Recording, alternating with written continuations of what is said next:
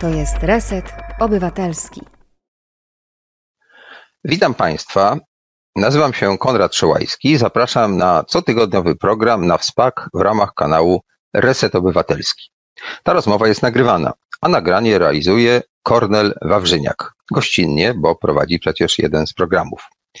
E, przypominam Państwu, że Reset Obywatelski to miejsce dla wszystkich tych, którzy zadają pytania, są ciekawi, mają wątpliwości, chcą się dowiedzieć czegoś, e, czego nie wiedzą, albo upewnić, czy mają rację. I jak zadają nam pytania przez telefon, mailem czy na czacie, to mają w ten sposób możliwość wpływania na to, o czym tutaj mówimy. Jeśli Państwu się podoba fakt, że reset istnieje, to odsyłam na zrzutkę na naszą działalność, bo jesteśmy medium publicznym, w takim rozumieniu najlepszym tego słowa, to znaczy medium finansowanym przez tych, którzy chcą oglądać i słuchać e, tych programów. Mogą Państwo zostać producentami, sponsorami, czy wpłacać małe kwoty. Wszystko jest opisane pod adresem zrzutka.pl, ukośnik Z, ukośnik reset obywatelski. Można nas też potem zobaczyć na Twitterze, Facebooku, e, są podcasty i tak dalej, i tak dalej. Zachęcam oczywiście do lajków i do przekazywania dalej informacji, że reset istnieje, bo grono naszych słuchaczy, odbiorców się rozszerza, ale to właśnie dzięki temu, że Państwo mówią o tym swoim znajomym, sąsiadom, a czasem nawet tym, którzy niekoniecznie by te, tego rodzaju treści lubili, ale może warto, żeby się z nimi zapoznali. One mają taki bardziej, myślę, autorski charakter. To znaczy, my uzupełniamy tę paletę przez to, że każdy z nas jest inny, każdy z nas ma trochę takie poglądy własne. Myślę, że to wyróżnia reset na tle innych podobnych e, portali czy podobnych e, stacji radiowych. My jesteśmy taką ni to stacją radiową, ni to telewizyjną.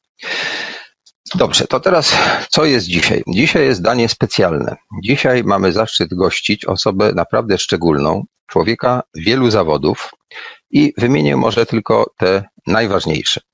Aktor, reżyser, scenarzysta filmowy i teatralny, felietonista, konferencjer, psycholog, wykładowca akademicki. Nie wiem, czy wszystkie wymieniłem, to potem jak już będą Państwo mogli e, obcować z naszym gościem, to może on to sprostuje. A wyjaśnię, dlaczego się dzisiaj z tym gościem spotykamy. Ponieważ jego działalność wykracza poza taką sferę czysto zawodową w zakresie sztuki, w zakresie edukacji i tak dalej, e, e, bo nasz gość jest polskim obywatelem, obywatelem państwa Rzeczpospolita Polska, który uważa, tak rozumiem jego e, zabieranie głosu, który uważa, że może mówić to, o czym e, chce powiedzieć, może wyrażać głośno swoje opinie, a jest słuchany, jest popularny, jest lubiany i wypowiada się na temat wielu różnych spraw, wykraczających poza kwestie, nazwijmy to czysto artystyczne, społeczne, także polityczne i czyni to jako obywatel. Chyba tak mogę to określić. Więc zapraszam do naszego wirtualnego studia gościa specjalnego, pan Maciej Sztur. Dzień dobry Państwu, dzień dobry. Dzień dobry Konradzie, witam wszystkich bardzo serdecznie. Cieszę się, że możemy sobie porozmawiać, bo wydaje mi się, że rozmowa jest towarem deficytowym. No właśnie, bo ja myślę, że tak. Y, y, nie będziemy uciekali w tej rozmowie oczywiście od tego, E, co jest chyba taką Twoją główną pasją i poniekąd moją, bo gdzieś tam nasze drogi zawodowe e, są na tym samym polu e, film, teatr, radio i tak dalej. Ale jesteś jednym z kilku znanych i popularnych aktorów, którzy zarazem wyrażają swoje poglądy w taki sposób, że bardzo wielu odbiorców może je poznać i się zastanowić, czy mają rację oni, czy inni i tak dalej, i tak dalej. To jest e, w Twoim wypadku ważne e, i stałeś się taką postacią e, artysty zaangażowanego, tak bym to nazwał, chociaż nie brzmi to pewnie najlepiej, bo pamiętamy z różnych dawnych z dawnych czasów, przykłady takie może nie do końca doskonałe, e, ale zdarzało się, że byli artyści, którzy mm, o tego rodzaju funkcje pełnili. I teraz pytanie pierwsze. Czy zgadzasz się z tym, jak cię przedstawiłem najpierw? Czy tutaj coś wykoślawiłem, wykrzywiłem? No, bardzo mi miło przede wszystkim, że E, e, zostałem zaproszony przez Was do, do tej rozmowy. Jak już e, mnie chcecie przedstawiać, to właściwie nie zaprząta moich myśli. Ja kiedyś pamiętam, z dzieckiem poszedłem do, do lekarza i, i, i coś powiedziałem per panie doktorze, i ten powstrzymał mnie w połowie zdania, które zresztą było niezwykle ważne dla zdrowia mojego dziecka. I, i, i ten, którego nazwałem panem doktorem, mnie powstrzymał, mówiąc, że bardzo prosi, e, żebym się zwracał do niego per panie docencie, e, więc nie należę do tego typu osób. Jeżeli e, coś trochę, mm, nawet jeżeli coś nie do końca się zgadza, a w tym wypadku nie ma takiego, nie ma takiego niebezpieczeństwa, wszystko się rzeczywiście w miarę zgadza, chociaż wydaje mi się, że ta lista jest może troszkę przesadzona, ale nie uważam się za reżysera, chociaż stawiam rzeczywiście pierwsze kroki w tym, tym e, zawodzie. Nie uważam się za scenarzystę, chociaż coś tam napisałem. No, myślę, że myślę, że nie mówmy o tym. Dużo ciekawsze dla mnie jest e, e, ta, ta ostat, te ostatnie frazy dotyczące mojej, jakby to nie nazywać, działalności pozaartystycznej. I właściwie zawsze odczuwam coś w rodzaju dyskomfortu, kiedy, kiedy mm, kiedy y, y, słyszę o tych artystach zaangażowanych albo, e, albo o, nie daj Boże, komentatorach politycznych, bo nigdy, ja nigdy nie miałem takiego planu, szczerze mówiąc, i nigdy nie podejmowałem świadomej decyzji, żeby się kimś takim stać. I właściwie, e, jak słyszę, jak ktoś mnie tak określa, to e, mam jak, jakiś taki odruch protestowania, chociaż oczywiście za chwilę muszę sobie popatrzeć na swoje losy e, i na to, co robię i zrobiłem obiektywnie, no i muszę, wiem, że mój protest nie ma sensu, bo rzeczywiście tak to wygląda. Natomiast e, jeszcze raz podkreślę, nigdy nie było to moją ambicją. Wydaje mi się, że nigdy e, świadomie nie robiłem kroków w tym celu, żeby się kimś takim stać. I jeżeli dzisiaj myślę, dlaczego się stało tak, jak się stało, to oczywiście po części dlatego, że uważam to, co uważam, e, ale przecież jest dużo ludzi, którzy ma swoje zdanie na jakiś tam temat, a jednak nie pcha się z tym, żeby to, e, żeby to publikować, a nawet jak, nie, a nawet jak publikuje, to nie, od, nie napotyka to na rezonans, szeroki rezonans społeczny. E, I ja dochodzę do wniosku, że mnie stworzył hejt chyba w tym, w tym, w tym przedsięwzięciu, żeby coś komentować. Hejt, który mnie spotkał po filmie Władka Pasikowskiego 10 lat temu, po filmie Pokłosie, e, kiedy to też nie czułem się jakimś trybunem do wygłaszania ogólnopolitycznych, społecznych czy historycznych refleksji. Ja brałem udział, jak w przypadku kilkudziesięciu innych moich filmów, udział w promocji, do której jestem zobowiązany jako jako aktor nawet umową. I e, ku mojemu wielkiemu zdumieniu, no może nie wielkiemu, bo trochę spodziewaliśmy się, że będzie burza, ale jednak e, skala tego była, e, była niesamowita. I właściwie to się tak wtedy zrobiło że, że wokół tego się stało głośno, że ja się stałem twarzą tej całej sytuacji, że nagle mój Facebook, media społecznościowe e, eksplodował liczbą polubień i, i ludzi, którzy mm, chcieli posłuchać, co ja mam do powiedzenia i do dzisiaj e, sporą tę grupę e, mm, widzów, odbiorców mam. No i to się nagle po prostu tak stało. A dlaczego mówię, że hejt mnie w tym stworzył? Bo dochodzę do, dzisiaj do takiego wniosku, że jeżeli jesteśmy atakowani ad personam e, mocno i osobiście, to dochodzi w nas do jakiegoś przełamania, dochodzi w nas do jakiegoś scementowania swoich poglądów. E, jest to przeważnie, pewnie nie zawsze, ale przeważnie jakiś chrzest bojowy, przekroczenie Rubikonu, którego się, za który się już nie cofnie i właściwie ostatnia rzecz jeszcze, która myślę i która chyba nie jest e, najlepsza, że dochodzi też po, po takim zmasowanym, od, doznaniu takiego zmasowanego hejtu do zradykalizowania swoich poglądów. A mówię dzisiaj o tym również dlatego, nie dlatego, żebym się żalił na ten hejt, czy, e, czy jakoś siebie tłumaczył, ale chciałem to powiedzieć również ku przestrodze dla wszystkich tych, którzy chcą kogoś zhejtować personalnie w niego uderzyć e, na Facebooku, w, w komentarzu, w wywiadzie, w jakiejkolwiek publikacji i tak dalej. Pamiętajmy o tym, że taki personalny atak może się skończyć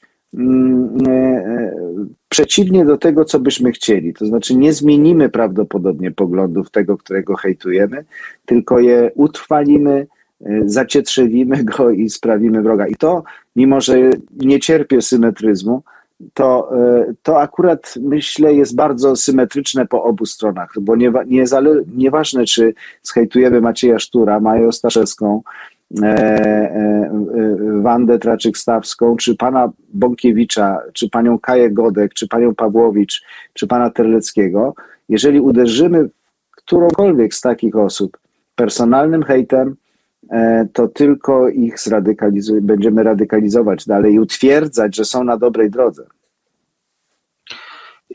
Ten temat jest mi bliski, ponieważ ja w tej chwili właśnie pracuję już od dłuższego czasu e, nad projektem dokumentalnym pod tytułem roboczym oczywiście Mowa nienawiści. Więc badałem różne aspekty wyrażania e, swojego zdania właśnie w taki sposób, powiedziałbym, nieco mocniejszy. Staram się tu być bardzo delikatny i e, jak najmniej e, ocen wystawiać, ale mm, w pełni się z Tobą zgadzam. Mogę to uzupełnić o tyle, że niebezpieczeństwo stosowania tego rodzaju retoryki czy tego rodzaju zachowań jest takie, że granica się krok po kroku przesuwa E, i zaczyna się od tego, że przestajemy zachowywać się, nazwijmy to kulturalnie, tak? E, zachowujemy się brutalnie, werbalnie, a potem zaczyna dochodzić do akceptacji przemocy fizycznej. I jak już dochodzi do tej akceptacji, to wtedy na razie mentalnie, prawda? To potem y, zaczynamy też w pewnych sytuacjach, jak nas poniesie temperament, też się tak zachowywać. E, profesor Bilewicz, który zresztą e, przez to, że Andrzej Duda jakoś nie spieszy się z podpisywaniem jego nominacji profesorskiej.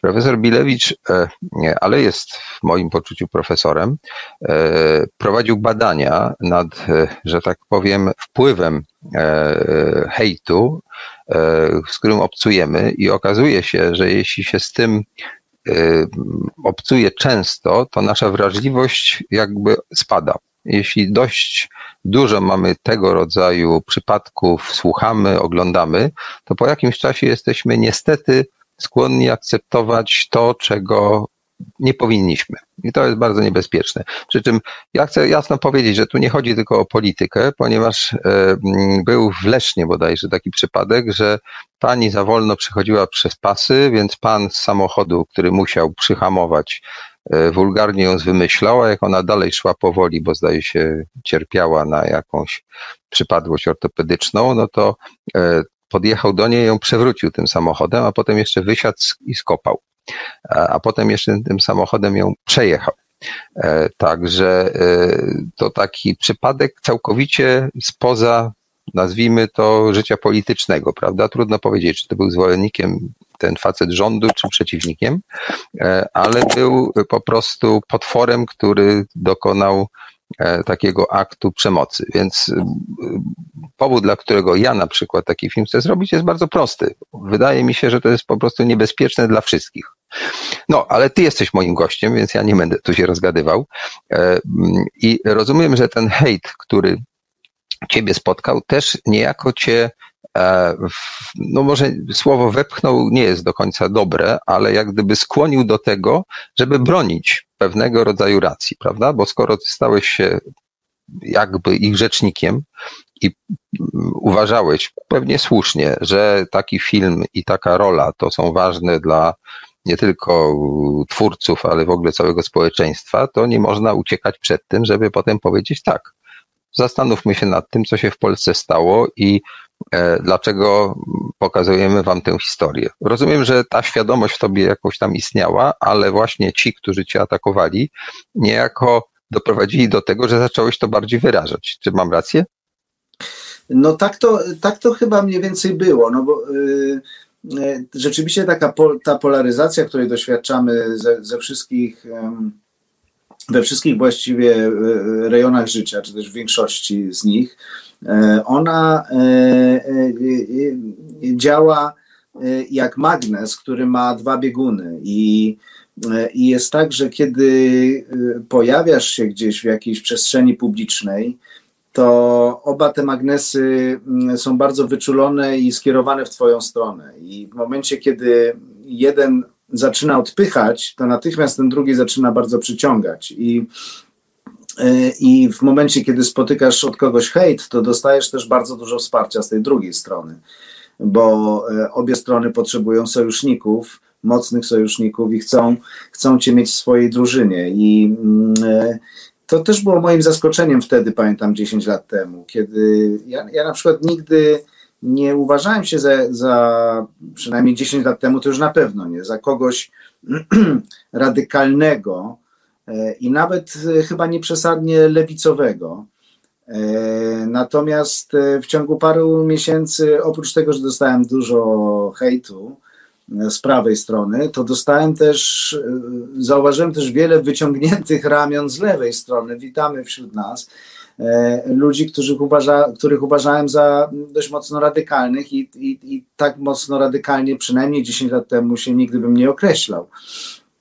Natomiast kiedy człowiek e, jest w opałach i, i czuje, że się w jakiś sposób zagrożony przez, przez ten hejt chociażby, no to też potrzebuje mieć jakieś wsparcie i, i, i potwierdzenie tego, że nie, nie zwariował i że racje, które on przedstawia, nie, nie, mają jakiś sens dla kogokolwiek innego niż dla, nie, niż dla niego samego. Więc, więc tak, tak bym rozpatrywał te mechanizmy, bo sporo o tym myślałem. Nie wiem, czy to naszych e, słuchaczy jakoś będzie bardzo interesowało, ale mam takie przemyślenia właśnie o tym, e, o tym hejcie. Jeszcze sobie kiedyś tak pomyślałem, że na hejt się złożyły dwie rzeczy, trochę przypadkowo, które, które zawsze były, ale w przypadku internetu się połączyły. No bo pierwsza z nich to nasza skłonność do plotek i zakulisowych rozmów na różne tematy. I one przecież. Ja widzę Ciebie y, na, że tak powiem, takim zdjęciu, które wygląda jak foto z filmu. O, dobrze, znowu cię słychać i, i się ruszasz. Słucham dalej. Być może były też wulgarne i chamskie w, w pewnych e, środowiskach, ale one zostawały zawsze sobie w swoich czterech ścianach i taka była kolej rzeczy przez, e, przez tysiące lat, tak, tak podejrzewam. Zresztą czytałem bardzo ciekawy artykuł o plotce jako w ogóle mechanizmie kulturotwórczym. E, i, i, i e, ten mechanizm plotki pozwalał już ludziom tysiące lat temu się organizować, unikać, unikać niebezpieczeństw i, i, i zyskiwać sojusze, ale zostawmy na chwilę plotkę, bo do tego, do tego plotkowania, do, tego, do tych zakulisowych, nieformalnych rozmów dosz, dosz, dochodzi tradycja tego, co nazywamy publikacją i stara, stare powiedzenie, że słowo napisane jest dużo więcej e, w naszej kulturze warte od, od słowa mówionego. I wszystko, co jest a wszystko, co jest napisane publicznie, no to w ogóle to jest w ogóle inny wymiar. E, e, natomiast w przypadku internetu te dwie rzeczy się jakoś makabrycznie połączyły, bo ludzie dalej plotkują, dalej są złośliwi, dalej są okrutni w swoich opiniach, ale zaczęli sobie między sobą to pisać, e, a w przypadku e, mediów społecznościowych w internecie, to co piszą między sobą często jest możliwe do czytania przez wszystkich, a zatem staje się publiczną informacją, publikacją, do której mamy wciąż, mimo e, kłopotów słowa pisanego na świecie i wypierania go przez kulturę obrazkową.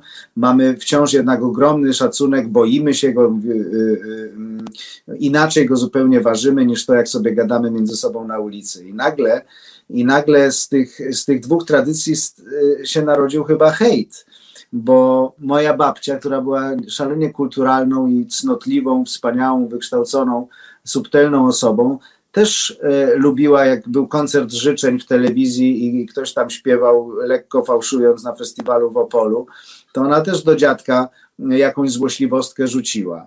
Dzisiaj, e, dzisiaj takie złośliwostki się po prostu pisze w komentarzu na Facebooku e, i wiem, nie, nie, i nie liczymy się z tym, że ten piosenkarz czy piosenkarka może to przeczytać, jak również wszyscy ci, którzy go uwielbiają, i zaczniemy się nawzajem obrzucać błotem, nie biorąc w pewien nawias tego, bo ja pamiętam e, e, te, e, ton głosu mojej babci, który ona nie miała właściwie. To była taka dwuminutowa złośliwostka, która miała nas bardziej rozbawić niż dopiec temu, co, co oglądamy. E, a dzisiaj to zapisane, które zostaje na wieki jeszcze w czeluściach internetu, to wszystko się strasznie skomplikowało. Ta, ta masowość e, powoduje, że słowo rzucone, które na, w wąskim kręgu być może nie miałoby takiego znaczenia, się multiplikuje to, tak jak kula śnieżna, prawda? Potem już nie mamy nad tym żadnej kontroli.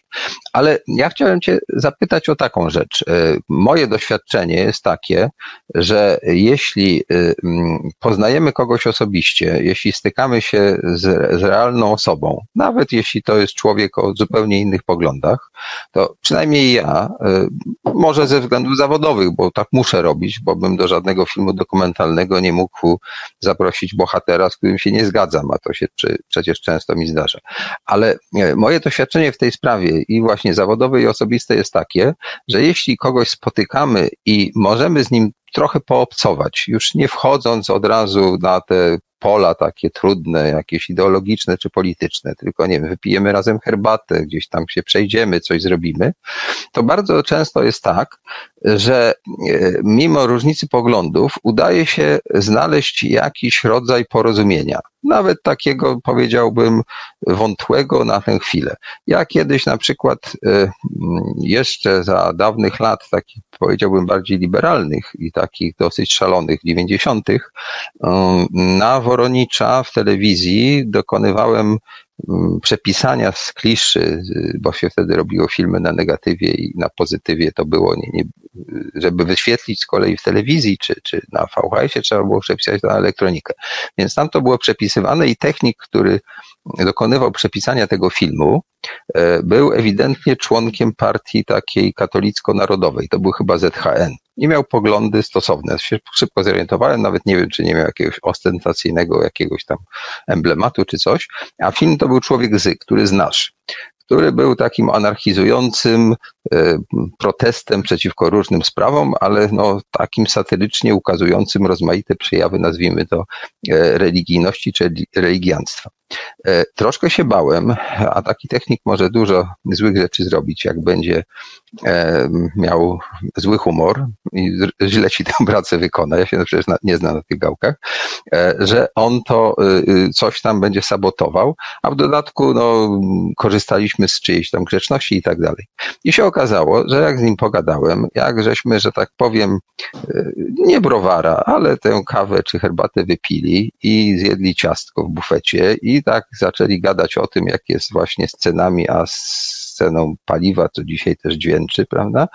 E, I różnymi sprawami takimi, z którymi się spotykamy na co dzień, dzieci, przedszkole czy coś tam, no to ten facet jest taki sam jak ja, tak? I że jakby potem on na ten mój film zaczął patrzeć zupełnie inaczej. I te sceny, których ja się bałem, to on mówi, właśnie cholera tak jest. Cholera tak jest, tak? Mimo, że to było dokładnie wbrew tym ideologicznym deklaracjom w tekstach, które on czytał, które tutaj potępiały, jak można się wyśmiewać z polskiej historii, polskiego tam bohaterstwa, patataj, patataj. Więc e, do czego zmierzam w tej anegdocie? Czy ty też masz takie doświadczenia, że spotkałeś czyjś hejt, a potem na przykład zderzyłeś się z tą osobą i z tej konfrontacji może nawet wyszło coś dobrego? Czy ci się przydarzyło? E, właściwie marzę o takich sytuacjach i czasami, e, ponieważ ale bardzo rzadko, ponieważ e, niestety jedynym skuteczną, jedyną skuteczną metodą, jaką wymyśliłem do, do dziś, e, żeby e, żyć jakoś z tym otaczającym mnie hejtem, jest e, nieczytanie go e, i umawianie się ze sobą, że go pewnie nie ma. E, I rzeczywiście po prostu nie wchodzę już właściwie nigdzie, gdzie można zabrać dyskusję, głos w dyskusji internetowej.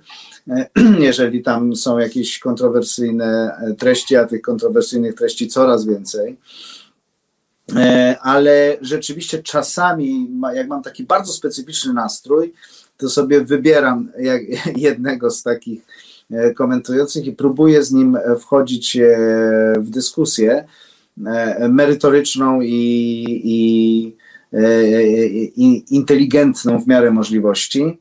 No, różnie one się kończą najczęściej, najczęściej jakimś zerwaniem z tamtej strony.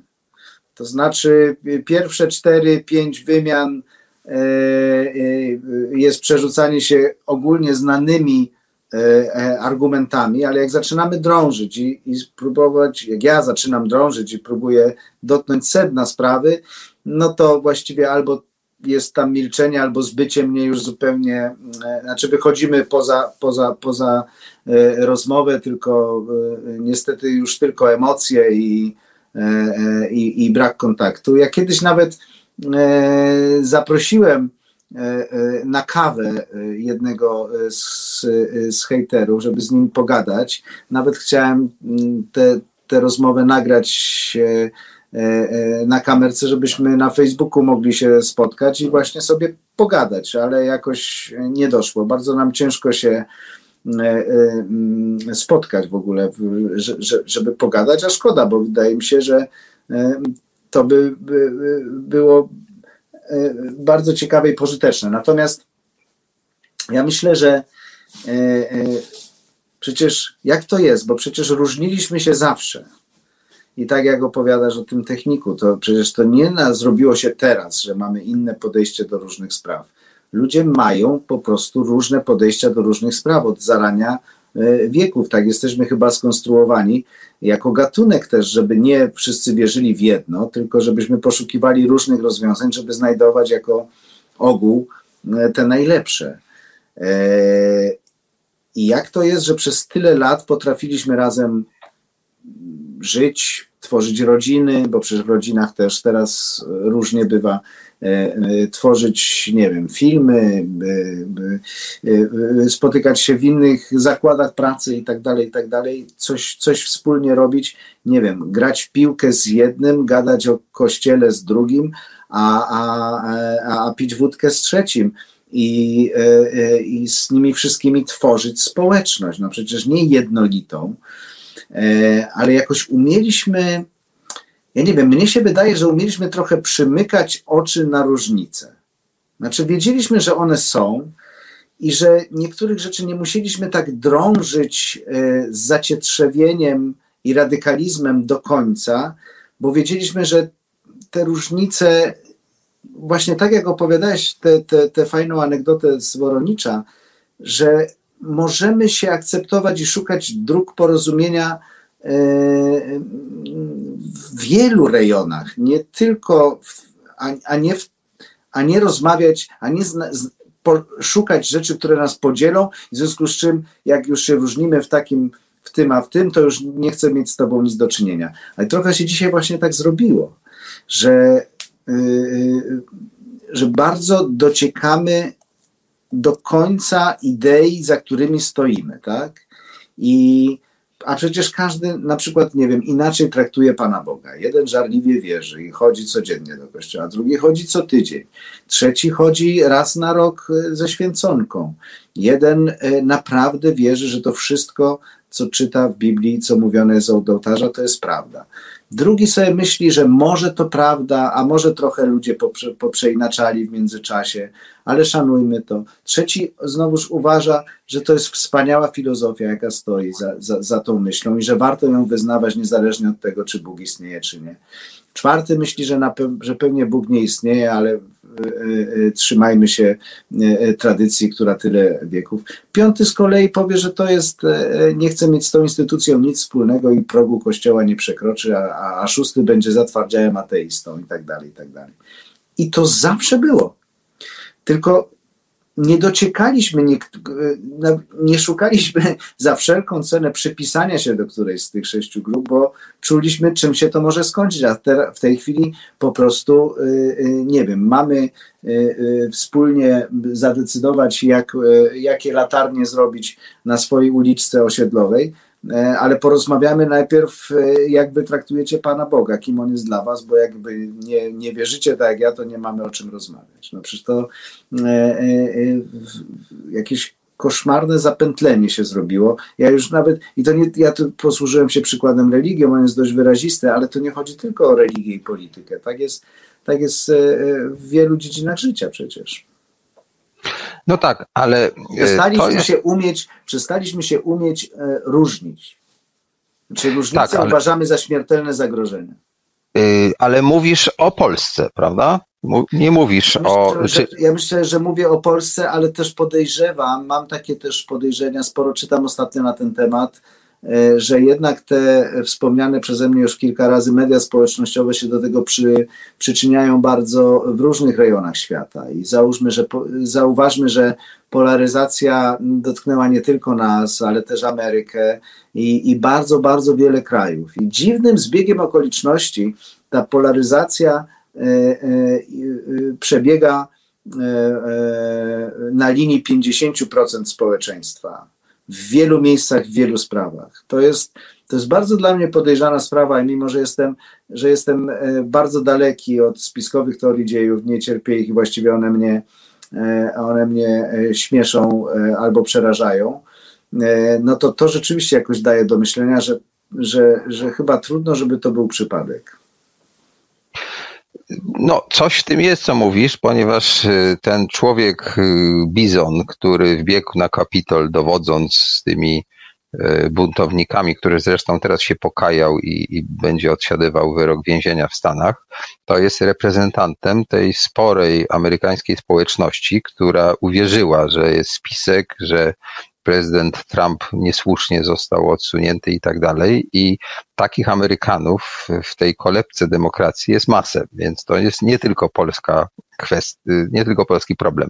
Ale e, e, moje doświadczenie jest, e, które wynika z tego, że mieszkałem ileś lat za granicą i też pracuję teraz w dużej mierze z cudzoziemcami, jest takie, że my w Polsce, dlatego podkreślam właśnie, że to nasz kraj, a jesteśmy jakby przesunięci. To znaczy to, co uchodzi za radykalnie, nie wiem, lewicowe powiedzmy, czy radykalnie jakieś feministyczne, czy no, radykalne w tę stronę, to jest generalnie przyjęte w kręgach, nazwijmy to, e, centrowych, a nawet konserwatywnych, jako pewien cywilizacyjny standard. E, I to bardzo często nam się zdarza, że jakby to powiedzieć, tutaj się kłócimy o sprawy, które e, w zachodniej cywilizacji, przez co rozumiem Europę Zachodnią i trochę Stany, prawda, czy tam Kanadę, no ten krąg taki, e, do którego aspirowaliśmy i do którego udało nam się jakoś po dziesiątkach, właściwie chyba setkach lat wejść, to w tym kręgu te problemy zostały generalnie rozwiązane. Natomiast my tutaj znaleźliśmy się trochę na styku tych dwóch cywilizacji, tej, tej zachodniej i wschodniej. I niestety, wbrew temu, co e, wielu z nas e, uważa, chce wierzyć, mamy w sobie jako społeczeństwo mnóstwo takich różnych mm, e, pozostałości, nie wiem, po okresie pańszczyzny, po okresie ogromnych, jakby to powiedzieć, nieprawości, tak? Teraz jest cały wysyp książek historycznych. To jest zresztą taki ciekawy paradoks polski. E, ministrowie rządu, edukacji, tam różnej kultury i tak dalej, lansują pewną wersję historii, kultury i cywilizacji, która jest taka dosyć specyficzna. Nie wyzłośliwiajmy się na razie na ten temat. Natomiast jak się przeczyta książki historyków, no to się okazuje, że Polska, a właściwie nie tyle Polska, ile Rzeczpospolita obojga narodów, prawda? To państwo, które istniało do końca XVIII wieku, zmierzało w kierunku katastrofy przez własne mm, zaniedbanie cywilizacyjne fatalne zupełnie. To praktycznie niewolnictwo. I co brzmi strasznie, ten kaganek oświaty cywilizacji to przynieśli tutaj zaborcy, tak? Oni zlikwidowali pańszczyznę, oni dali chłopom ziemię i tak naprawdę fakt, że w ogóle to państwo się odrodziło i udawało, że jest tym samym, co było 200 lat wcześniej, co było w ogóle nieprawdą też, e, to był jakiś cud, prawda? cud polegający na tym, e, że ci chłopi jakoś w którymś momencie poczuli się Polakami, chociaż de facto przez dziesiątki, setki lat byli niewolnikami. E, e, mówię o tym dlatego, że być może u nas te zjawiska, które nam się nie podobają, czyli właśnie ten hejt, to takie zamiast się dogadać przynajmniej w małych sprawach, to się kłócimy w ogóle tak, że nie sposób w ogóle rozmawiać, czy to się nie bierze trochę właśnie z takich zaszłości i ty chcąc nie chcąc dotknąłeś tej bolącej, palącej rany antysemityzmu i, i, i niezałatwionej sprawy zagłady i tak dalej, tak? Że, że w Polsce nie zostało to jakoś przepracowane. Oczywiście dzisiaj propaganda mówi, że Niemcy są straszne, że Merkel i tak dalej, wiadomo, tak? Natomiast jak się bywa w Niemczech, no to widać, jak niezwykle ten kraj zdołał się zmienić w stosunku do tego, co, co reprezentował w latach 30. i 40. Zgadzasz się z tym? A u nas coś się y, jakby no tak, tylko, że, stanęło. Że Niemcy, Niemcy znaleźli się po wojnie jako społeczeństwo w takiej sytuacji, że nie było dyskusji z tym, e, co, e, co Niemcy zrobili. Tak? I e, nikt przy zdrowych zmysłach nie mógł kwestionować tego szaleństwa, którego do, dopuścili się hitlerowcy, e, opanowując cały naród niemiecki, e, czy też prawie cały, żeby, żeby doko, dokonał największej zbrodni w historii ludzkości. Nie było tutaj e, światło cień. I wydaje mi się, że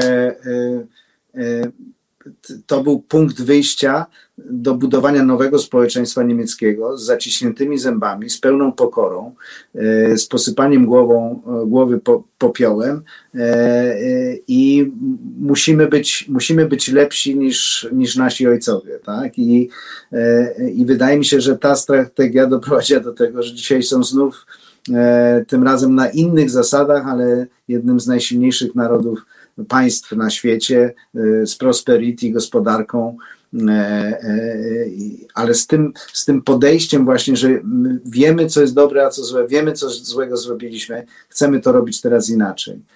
E, natomiast my przez wieki, ponieważ do, doświadczaliśmy strasznych rzeczy, czy ze wschodu, czy z zachodu, no to mamy we krwi,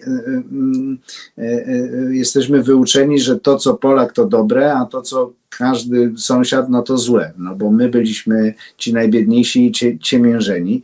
E, I jak się, jak, jak dostrzegamy jakiś fakt, że coś gdzieś nie, nie było z nami najlepiej, to właściwie to jest bardzo antypolskie, bo e, to, to, to jest, wpisujemy się, e, wpisujemy się w, re, w retorykę czy Putina, czy Merkel, czy, czy i tak dalej, i tak dalej. Tak? Jeżeli ja coś, coś, coś, coś powiem, co, co nie pasuje E, e, co nie wpisuje się w obraz chwalebnego e, Polaka, no to mam zniszczony grobowiec rodzinny i napisane, że jestem agentem Putina. Tak? No nie, nie, nie można w, na, w, naszej mentalności, przynajmniej nie, niektórych z nas, takiej, takiej, takiej powiedzmy e, e, świętopolskiej, nie, nie można nic złego powiedzieć. A przecież właśnie wydaje mi się, że przez, e, przez to, że, że, że, że E, Niemcy pogodzili się z tym złem, znaczy nie pogodzili, tylko uznali to zło, które, e, które, e, które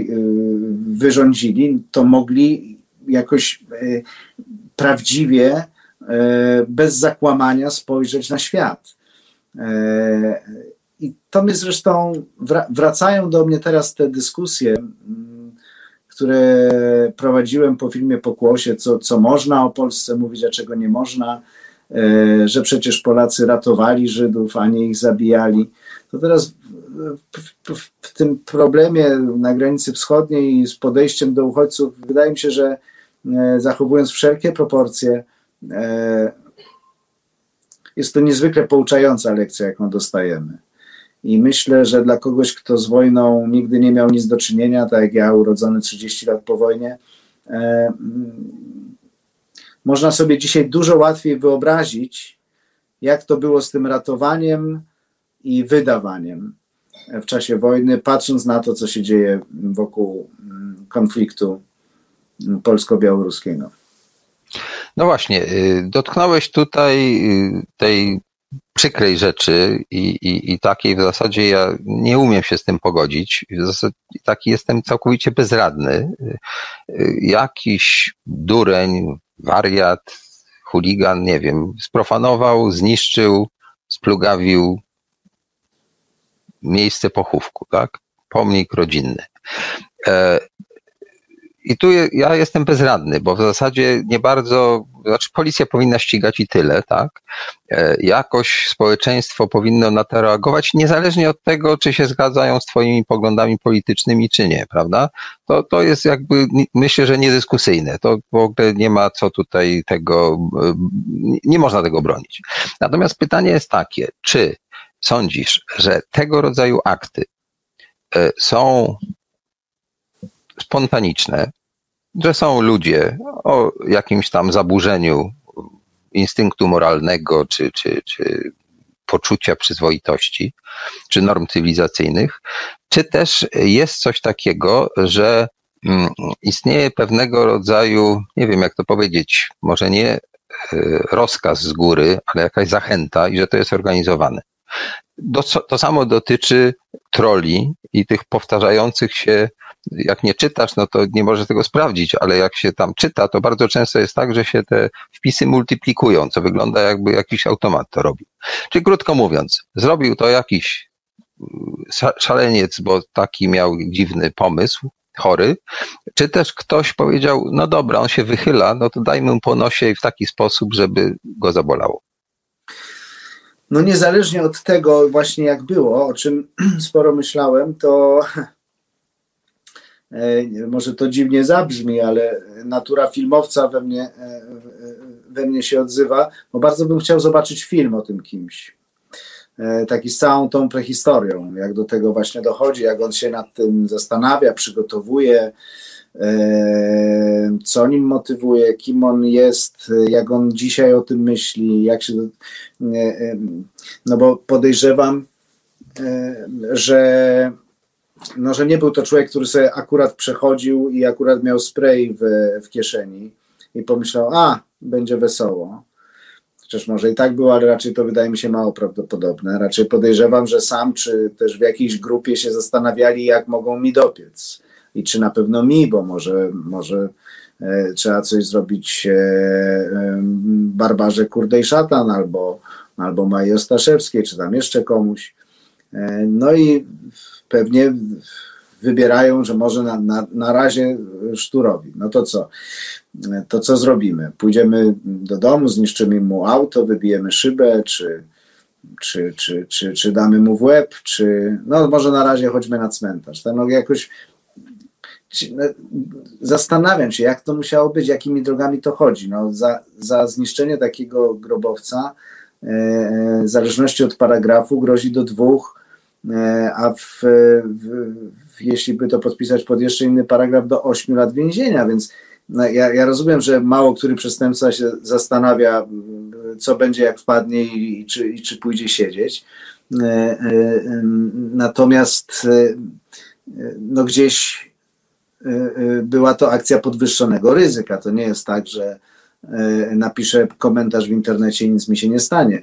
E, to się może różnie skończyć. Ktoś na siebie takie ryzyko wziął, przeprowadził to, e, e, zrobił, no i też pewnie czekał, jakim skutkiem to się obejdzie. Czy to pokaże jedna gazeta, dwie, czy telewizja i tak dalej. Pewnie mm, patrząc na to, ma też jakieś swoje mm, emocje i uczucia. Nie wiem, ale podej- obawiam się, mój przyjaciel Wiktor Zborowski na, napisał na Facebooku, że e, ten człowiek na pewno myślał, że, że robi dobrze. To znaczy, nie sądzę, żeby miał przekonanie, że przekracza granice, których się nie powinno przekraczać. On myśli, e, że tak należy zrobić w imię czegoś, czego tego nie wiemy, możemy się tego domyślać, podejrzewam, jakieś patriotyczne e, e, uczucia, ale myślał, że, że, że tak należy. No, skoro, skoro przedstawicielka najwyższych władz państwowych, sędzia Trybunału Konstytucyjnego pisze na Twitterze, że do tych, którzy chcą pomagać uchodźcom, że są zdrajcami i won z Polski, precz, no to myślę, że to gdzieś w społeczeństwie rezonuje. Nie w całym, ale w jakiejś jego części. Nawet jeżeli to jest maleńka część i to zarezonuje, jeżeli ktoś w to uwierzy, literalnie, to czuje się w obowiązku wykonać takie polecenia, żeby kogoś wyrzucić z Polski, bo, bo inaczej Polska zginie, tak? No i yy, jak ten, ten, ten ktoś pewnie myśli, że ratuje w ten sposób sprawę jakąś ważną i wielką. I, to, i, i, i, niezależnie od tego, czy to jest yy, jakaś inspirowana grupa, yy, opłacana, czy, czy czy zupełnie spontaniczna, jest to w zasadzie e, równie przerażające. No troszkę żeśmy o tym zrobili film z Jankiem Komasą pod tytułem Hater. Tak, tak. No więc y, są takie próby, żeby to zrozumieć i przedstawić. Dla mnie to jest fascynujące. Nie wiem, czy pamiętasz film Agnieszki Holland Zabić księdza na przykład. I kto był bohaterem tego filmu. To jest dokładnie Już według... Bardzo dawno widziałem ten film.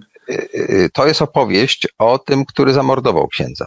Nie o tak, ofierze, tylko o tym, który w sobie wytworzył właśnie taką jakąś potrzebę reakcji, bo e, jego przełożeni, tam niestety niedawno zmarły Wojtek Przoniak grał tego przełożonego, tak go jakby popychał, sugerował, ale nie brał odpowiedzialności oczywiście, e, ale e, jakby tworzył taką atmosferę, że jak ten facet coś tam zrobi, to może awansuje, prawda?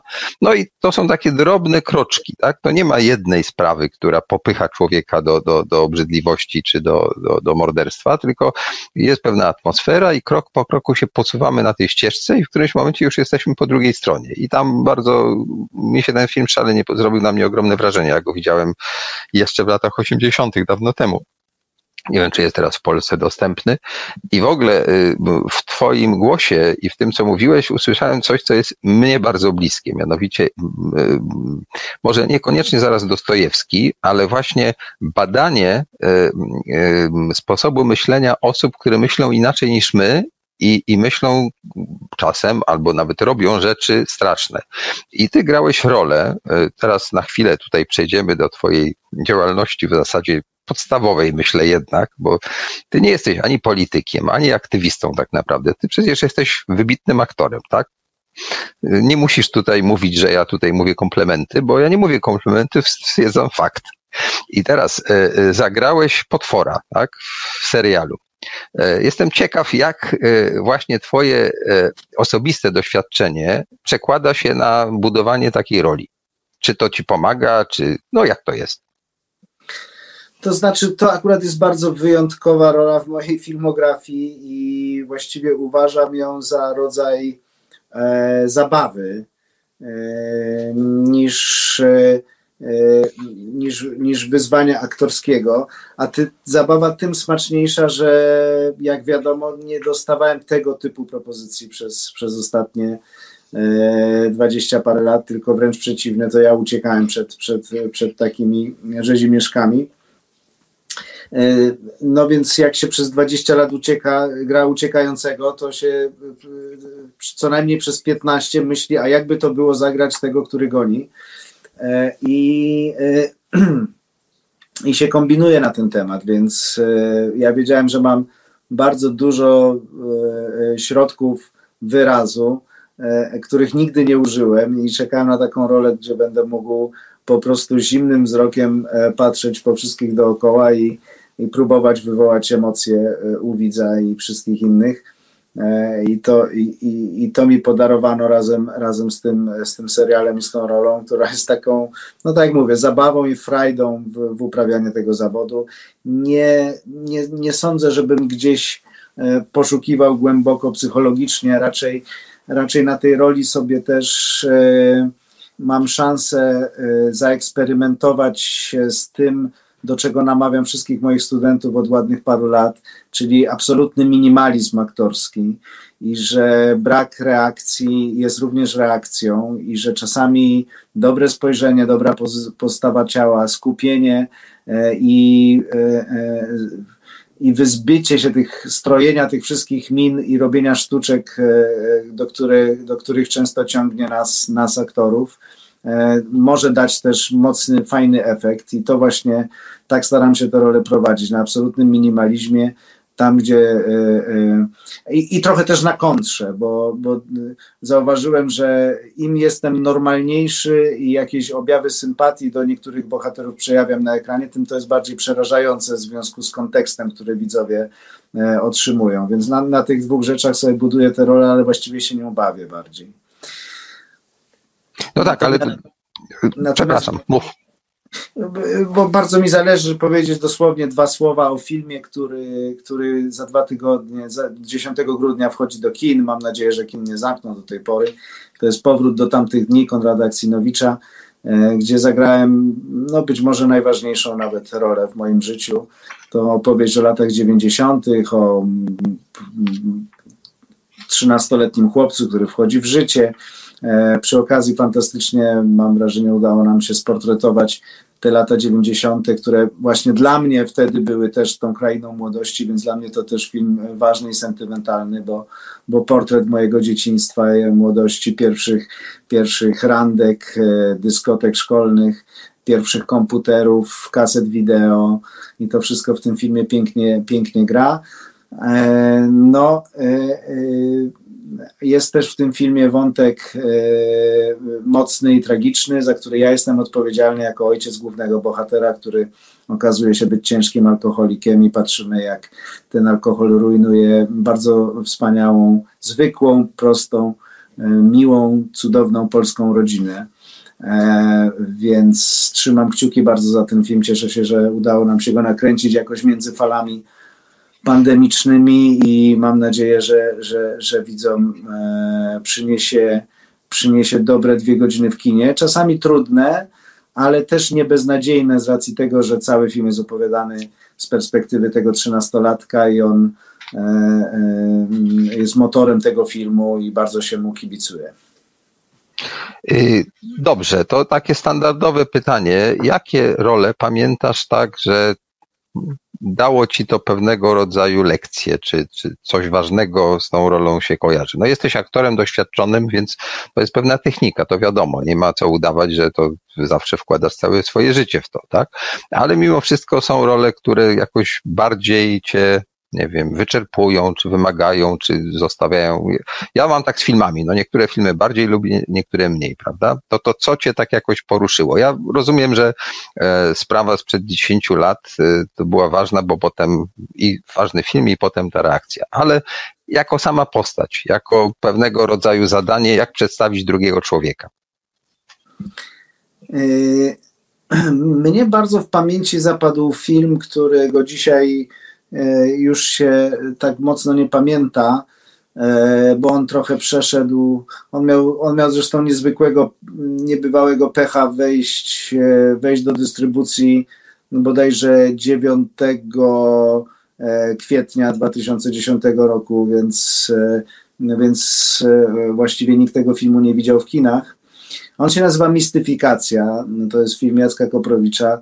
E, o, e, badający, badający e, wstrząsającą hipotezę, co by było, gdyby Witkacy przeżył wojnę i żył w, Zakopanem do, do lat 60. I zapamiętałem ten film z dwóch powodów. Po pierwsze, po pierwsze dlatego, że wiązałem z nim jakieś olbrzymie, olbrzymie nadzieje, bo ja ten scenariusz połknąłem po prostu jak świeżego pączka wydawał mi się absolutnie fascynujący, wspaniały, genialny. jeden z najważniejszych, najlepszych, które w życiu przeczytałem i z taką z wypiekami na twarzy. E, po drugie, rola wydawała mi się też e, niezwykle interesująca. Wiązałem z nią jakieś ogromne nadzieje, że to będzie moja przełomowa rola. Ona miała dwie odsłony czasowe: młodszego dwudziestoparolatka i czterdziestoparolatka po latach zniszczonego troszkę przez, przez ząb czasu i, i swoje błędy, które, które popełnił e, w młodości. No i to wszystko się jakby nie stało. To znaczy, wszystko E, wszystkie te moje nadzieje zostały zawiedzione z tym filmem. Ani, ani go nikt nie zobaczył, ani nie wywołał żadnej dyskusji. Ja go widziałem, mnie się bardzo podobał. No, gdzieś tam się coś omsknęło. Film jest jednak niesamowicie trudną sztuką i często nieprzewidywalną. E, I nawet jak mamy mm, świetne intencje, nawet jak mamy w rękach coś, co wydawałoby się skarbem, może się nam gdzieś coś omsknąć e, i, i ten efekt nie jest taki, jakbyśmy marzyli. Mm, I rzeczywiście była to duża lekcja pokory e, dla mnie e, i również, również z punktu widzenia aktorskiego, bo tam po raz pierwszy tak starałem się zrobić to, o czym marzy każdy młody aktor, E, czyli żeby dokonać pewnego rodzaju e, kre kreacji, tak? żeby stworzyć bohatera, którym się nie jest. E, wydaje mi się, że nie byłem do końca gotów wtedy na to jako młody aktor, a dzisiaj w ogóle jako już starszy, średniego powiedzmy pokolenia aktor, w ogóle moje marzenia odchodzą w inną stronę. Znaczy, zaczynam dostrzegać, że kreacja i bycie sobą to niekoniecznie muszą być dwa bieguny, tak jak myślałem całe życie, że trzeba w każdej roli szukać trochę siebie, nawet jak się gra seryjnego mordercę czy, czy alkoholika, e, zadać sobie bardzo trudne i nieprzyjemne czasem pytania, co by było, gdyby moje życie, co by się mogło zdarzyć w moim życiu, żebym, żebym ja był e, bohaterem tej historii. I przy, jednak, zwłaszcza w filmie, który jest bardzo takim wizualnym e, przecież medium, e, e, przepuszczać te postaci przez swój organizm, ale być może, być może mm, idąc dalej tym torem, jeżeli przepuszczę przez siebie te historie i odpowiem sobie na pytanie, co by było, czy jest w ogóle jakakolwiek szansa, żeby mały Maciuś Sztur skręcił w jakąś taką straszną drogę w swoim życiu, żeby, e, e, żeby zaczął zabijać innych ludzi. E, nawet dla, dla wprawki intelektualno-aktorskiej przed serialem sobie można takie ćwiczenie przecież bezkarnie zrobić i zastanowić się, które z moich cech, które dzisiaj stanowią 5% mojej osobowości albo 10%, E, e, mogłyby w takim przypadku mieć 40% albo 60%, ale to są wciąż moje cechy, ale które, one, które są minimalne, ale być może dla tej roli można je podkręcić i wtedy, i wtedy jednocześnie coś można wykreować, a jednocześnie być sobą. W, w ten sposób dzisiaj zaczynam myśleć o aktorstwie, a, a takie, te, takie sztuczne że takie sztuczne stwarzanie postaci, którymi się nie jest, jest bardzo, bardzo ryzykowne i mogą sobie na nie pozwolić jedynie aktorzy o e, e, absolutnie nieskazitelnym, wybitnym warsztacie technicznym.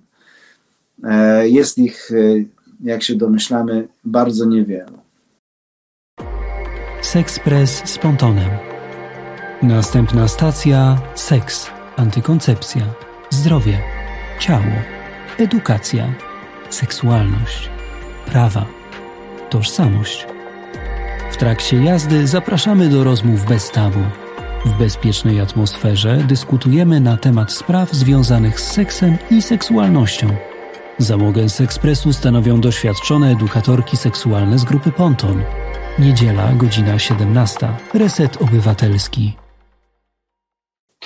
No, ja pamiętam, jak na chwilę możemy tutaj taką małą e, zrobić e, dywagację, e, rolę Zbigniewa Zapasiewicza. To Zapasiewicz potrafił grać tych docentów i naukowców i intelektualistów, ale uwielbiał grać takie postaci jak na, przy, na przykład w Śmierci Tarełkina. czy Kubusia Fatalisty. Więc mm, miałem to szczęście, że mogłem ileś razy widzieć go na scenie w dramatycznym i w powszechnym i myślę, że to jest to, o czym ty mówisz, że są tacy aktorzy, ale ty nie jesteś taki odległy od tego, no nie bądź tutaj nadmiernie skromny.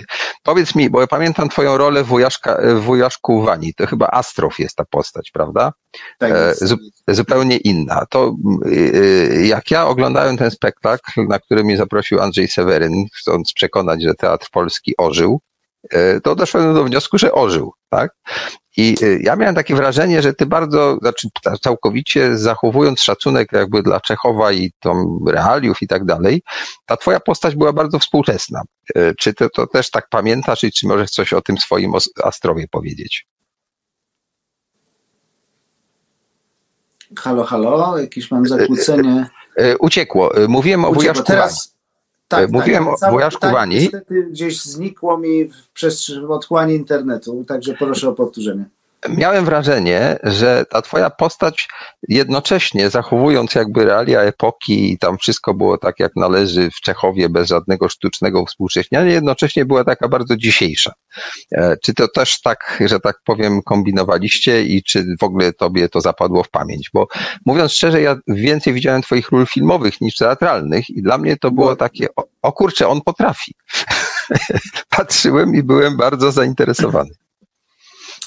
No, y, y, po, po wielu latach y, romansowania z awangardą teatralną, znaczy z, now, z nowym podejściem, z nowym teatrem i z najważniejszą postacią e, w moim artystycznym życiu, czyli Krzysztofem Warlikowskim, e, bardzo też sobie ceniłem te, ten skok w bok do teatru polskiego, żeby, żeby zmierzyć się z klasyczną klasyką, z klasyką pokazaną e, e, tak, jak ona została napisana, bez ambicji łapania się prawą ręką za lewe ucho, tylko z, dogłęb, z dogłębną próbą zrozumienia e, i pochylenia się nad tym, co autor chciał.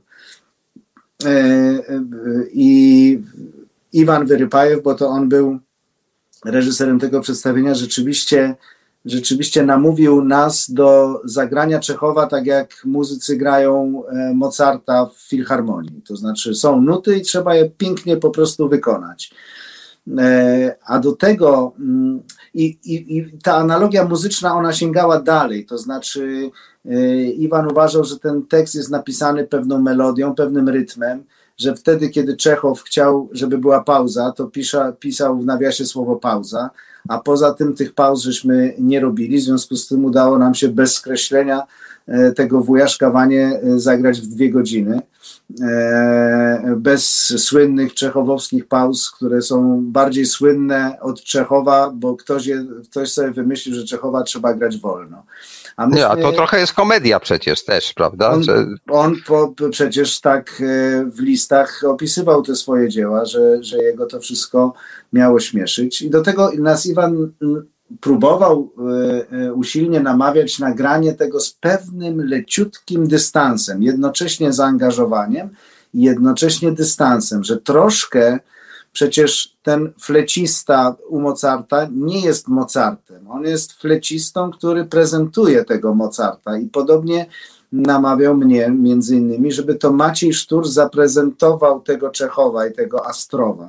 I nawet jeżeli ten Astrow coś tam bardzo się zapiekla w swoim tłumaczeniu, to gdzieś ten Maciej Sztur też jest na tej scenie. On to nie tak jak w filmie, gdzie gdybyśmy zagrali Astrowa i Wujaszka Wanie i wtedy Maciej Sztur musiałby się stać Astrowem. Całkowicie, na, tak. Na dwie godziny oszukiwać widza, że to się jemu osobiście przytrafia. A w teatrze nie, w teatrze, zwłaszcza w naszej tradycji teatralnej, mamy metaforę i ten piękny nawias i cudzysłów, który, który możemy sobie wziąć to, co widzimy i nawiązywać nić porozumienia, oprócz tego, że mówimy słowami autora, ale że tu Maciej Sztur tym państwu, których widzi metr od siebie, to przedstawia, więc może troszeczkę mieć autoironii w tym e, lekkiego dystansu i zaangażowania jednocześnie. Bardzo do mnie przemówił ten rodzaj, ten rodzaj e, narracji, który Iwan próbował, próbował e, e, wprowadzić. E, bardzo to jest bliskie mojemu myśleniu o sztuce i o rzeczywistości i świetnie się w tym przedstawieniu zawsze czułem. Tak, to bardzo dobre przedstawienie. Nie wiem, czy jest jeszcze grane, ale pamiętam, że mnie przekonało, że warto do tego polskiego chodzić. I Andrzej Seweryn miał rację, że tam są spektakle, które wychodzą poza te takie, e, powiedziałbym, rocznicowe historie. E, trochę, oczywiście tam było więcej pewnie mrugania okiem. Przypomniało mi się z moich młodych lat z kolei, jako licealista chodziłem do teatru Hanuszkiewicza i tam taką parą aktorską był e, Kol, Krzysztof Kolberger i Daniel Obryski. Grali Fredrę, Mickiewicza i tak dalej. I też tak było, że tekst był tak jak trzeba i generalnie rzecz biorąc jakimś tam szacunkiem, nie zawsze to była balladyna, nie zawsze były tam e, fajerwerki, ale oczywiście jak wchodził na scenę Krzysztof Kolberger i Daniel Olbryski, to nieśli te wszystkie rzeczy, które nieśli, tak jak ty, e, będąc, no nie ma co ukrywać, gwiazdą, prawda? Wchodzisz na scenę, to ten twój astrof jest nie tylko astrofem, o kurczę, to jest właśnie młody sztur. A kurczę, on no umie muszę grać. Powiedzieć, muszę powiedzieć e, też, że, e, że zaczynam, e, że sporo o tym ostatnio myślę i zaczynam odczuwać też właśnie to, że coraz trudniej jest mi być jedynie aktorem w roli. To znaczy, że ja jestem, dysponuję jakimś swoim warsztatem, podejmuje pracę nad danym scenariuszem czy sztuką teatralną i prezentuje je widzowi, który je po prostu sobie oceni. Coraz im więcej, im dalej w las, im więcej ról, im, im więcej lat, e, e, tym, tym ten bagaż właśnie e, e i ten plecak e, pod tytułem Maciej Sztur jest cięższy i coraz bardziej napchany różnymi znaczeniami, które przez te wszystkie lata się gromadzą. I tutaj do tego plecaka się wsadza też e, i, i role, ale też moje wypowiedzi, moje, moje te właśnie e, mm, Facebooki i, i wywiady i to, co się w życiu, w życiu zrobi. Muszę powiedzieć, że nie zawsze to jest dobre i przyjemne. Znaczy, generalnie, oczywiście, pracujemy na swój dorobek i przecież po to robimy, żeby go mieć. E, ale czasami e, widzę, jak, jak bardzo by się chciało pokazać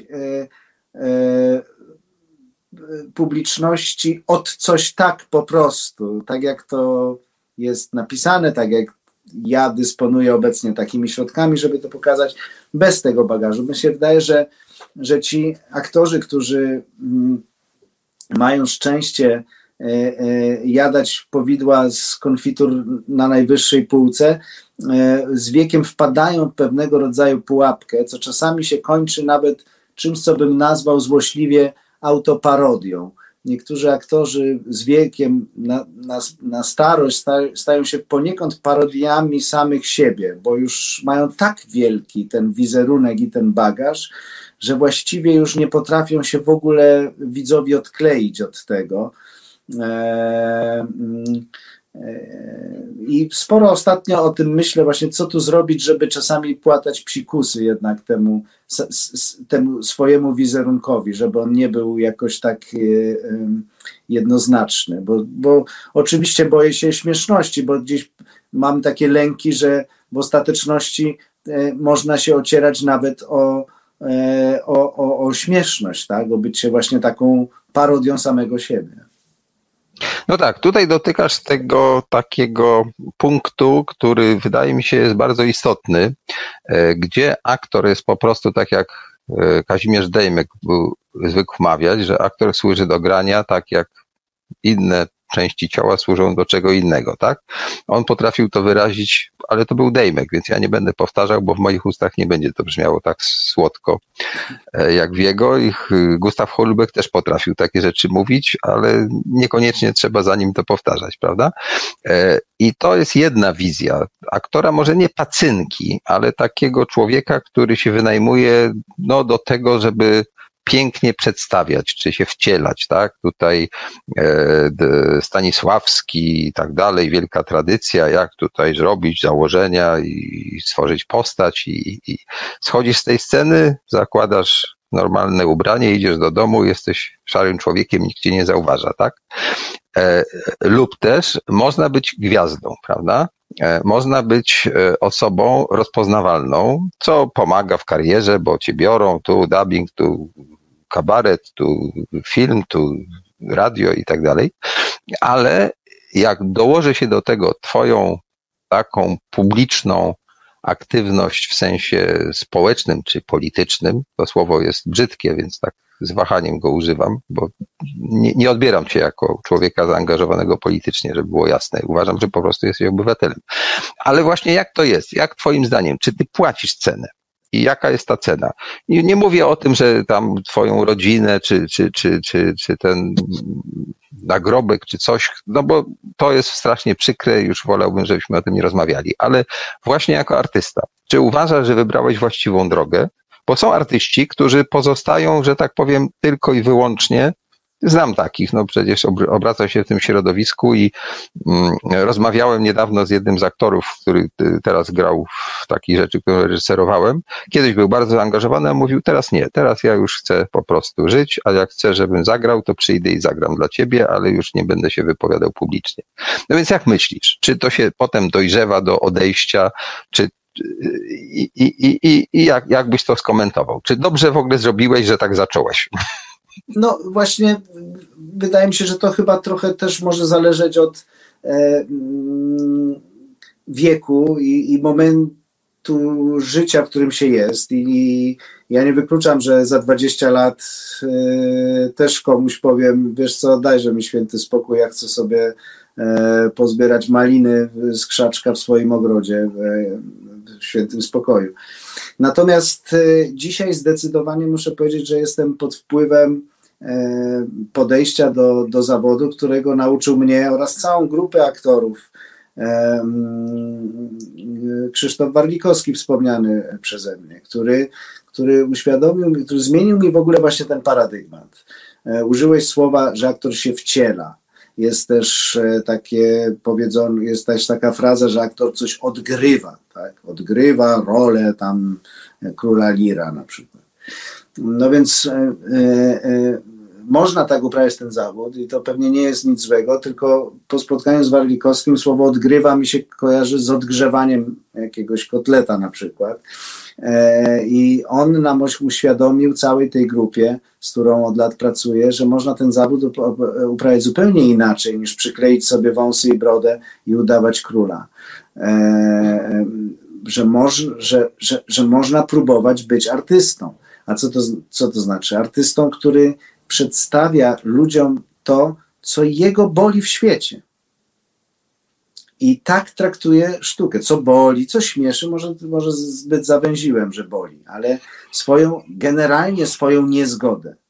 Generalnie niezgodę. E, ma różne środki oczywiście, żeby o tym mówić. Może się z tego śmiać, może ronić nad tym łzy, może krzyczeć e, z, z głębi trzewi tę swoją niezgodę wyrażać. Czy to będzie niezgoda na porządek świata, czy to niezgoda na, na politykę, czy na uciem, uciemiężenie e, jakiejś mniejszości, czy, czy na niesprawiedliwość na świecie. E, ale w, w swoim imieniu. Im bardziej będzie się zgadzał z tym, co prezentuje ze sceny, niezależnie od tego, czy posługuje się językiem Szekspira, e, Aeschylosa, e, Czechowa, czy, czy, czy dramaturga współczesnego, czy też swojej improwizacji, bo przecież teatr dzisiaj bardzo ewoluował. To będzie to miało zupełnie inną moc niż, niż to wcielanie się i odgrywanie. E, I e, e, jeżeli się spróbuje takiego rodzaju aktorstwa, to, to rzeczywiście jest to, to, to, trochę, trochę nie ma powrotu do tego pierwszego podejścia, chyba że dla żartu i odpoczynku psychicznego, bo to też nie wykluczam, tak jak wspomnieliśmy o Szadzi. Tak? Dla mnie to jest właściwie żart i. i Ale ciekawy bardzo. Rodzaj. Bardzo tak, ciekawy, no, no, intrygujący. Daj Boże, daj Boże odpoczywać, żartować przy, przy rzeczach ciekawych. Natomiast no, nie wymaga to ode mnie takiego spalania, jak, jak e, chociażby e, kiedy grałem Agamemnona w Apolonii u Warlikowskiego, tak? No więc, y, y, więc ja myślę, że nie jest przypadkiem, że kiedy wymienilibyśmy nazwiska mm, aktorów Warlikowskiego, to one by się pokryły z listą e, tych aktorów, których dziś byśmy uznali za, e, za niezwykle społecznie aktywnych. I to nie jest, że myśmy się tak umówili i stwierdzili, że tak będzie fajnie, tylko poczuliśmy, po, poczuliśmy, że po prostu to ma sens. To ma sens w ten sposób się przedstawiać. Być, być może nie jedyny. Ja nigdy bym e, już publicznie nie mówię, ale w ogóle bym był bardzo ostrożny w skrytykowaniu aktora, który powiedzmy nie będzie się wypowiadał na, na tematy polityczne, bo może nie czuje się do tego w ogóle uprawniony, może e, e, inaczej pojmuje swoje. Ja mam pełny szacunek dla, dla takich ludzi. Ja chcę to robić inaczej, on chce inaczej. No, można tak, można tak. Tak, to. A czy się, ale, się... ale spytałeś mnie, czy jest jakaś cena, którą się płaci? No właśnie. No, oczywiście, że tak. E, I to cena najwyższa dla artysty, to znaczy utraty e, sporej części swoich odbiorców. Bo e, to był ten przełom, który w moim życiu nastąpił po filmie Pasikowskiego, gdzie ja przez pierwsze 10 czy kilkanaście lat byłem ulubieńcem publiczności, tak? Takim chłopcem, cudownym dzieckiem który, który niezależnie czy, czy, czy w Łomży, czy w Warszawie, czy, czy, czy, czy gdzieś tam wzbudzał sympatię i każdy się chciał z nim napić piwa i pożartować. No i nagle ten, y, ten wspaniały potencjał i kapitał, o którym marzy każdy artysta i każdy aktor, y, w przeciągu paru dni, paru tygodni stopniał o kilkadziesiąt procent, co było szokujące dość i no nie ukrywam, że jest to cena, no ale z drugiej strony jakiś taki chrzest bojowy i, e, mm, i, i w naszej rzeczywistości, która nas otacza od, od kilku lat, e, nie mam za bardzo wyboru oczywiście, ale muszę dojść do wniosku, że czasami warto mieć mniejszą widownię, ale wierną i taką, taka, która rozumie to, co ja do niej mówię i mamy jakieś e, porozumienie e, e, w ilości przeczytanych książek, w, tytułach tych książek, w podejściu do świata, o tym, co o tym świecie myślimy, jak wyobrażamy sobie jego przyszłość, co jest według nas dobre, a co złe, co sprawiedliwe, a co nie, to może lepsza, węższa grupa, ale wierna i taka bliższa sercu niż szeroka, ale zbyt ogólna. Tak. No, z tą sławą, rozpoznawalnością i, i, popularnością to przytoczę może anegdotę, którą szalenie lubię. Anegdotę, którą przeczytałem albo w książce Twojego ojca, albo gdzieś tam na jakimś spotkaniu autorskim mówił. E, kiedy zagrał pierwsze role u Krzysztofa Kieślowskiego, e, nie wiem, chodziło o spokój, może o, o amatora, już, no wszystko jedno, już stał się osobą rozpoznawalną, nie tylko dla widzów Teatru Starego w Krakowie, ale, ale jakby w Polsce. Mm, jechał tramwajem i jakaś babcia na niego popatrzyła i tak patrzyła na niego, znaczną anegdotę, z takim y, uśmiechem jakby, tak mu się wydawało, więc tak też się uśmiechnął i ona mówi, ja pana znam. No więc on urósł, że już jest rozpoznawalny, mówi, naprawiałeś mi ten rezerwuar i dalej cieknie, tak? Więc to jest to, to fantastyczne, e, jak e, sława i takie poczucie, że tutaj coś znaczymy, jest czasem troszkę myląca i to w różnych kręgach różnie jesteśmy odbierani. E, ja nie wiem, pewnie nie widziałeś tego filmu, to jest taki duży dokument. Ja go zrobiłem, premiera była w 2015 roku. Opowiada o opętaniach i egzorcyzmach. No i generalnie rzecz biorąc, nie ma co ukrywać, że obraz e, e, tego zjawiska nie jest taki apologetyczny, tak bym to nazwał. No widać, że w tym jest mnóstwo jakiejś przemocy i tak dalej, i że generalnie szalenie z tym trzeba uważać i te egzorcyzmy niekoniecznie są najlepszą terapią dla osób, które mają kłopoty.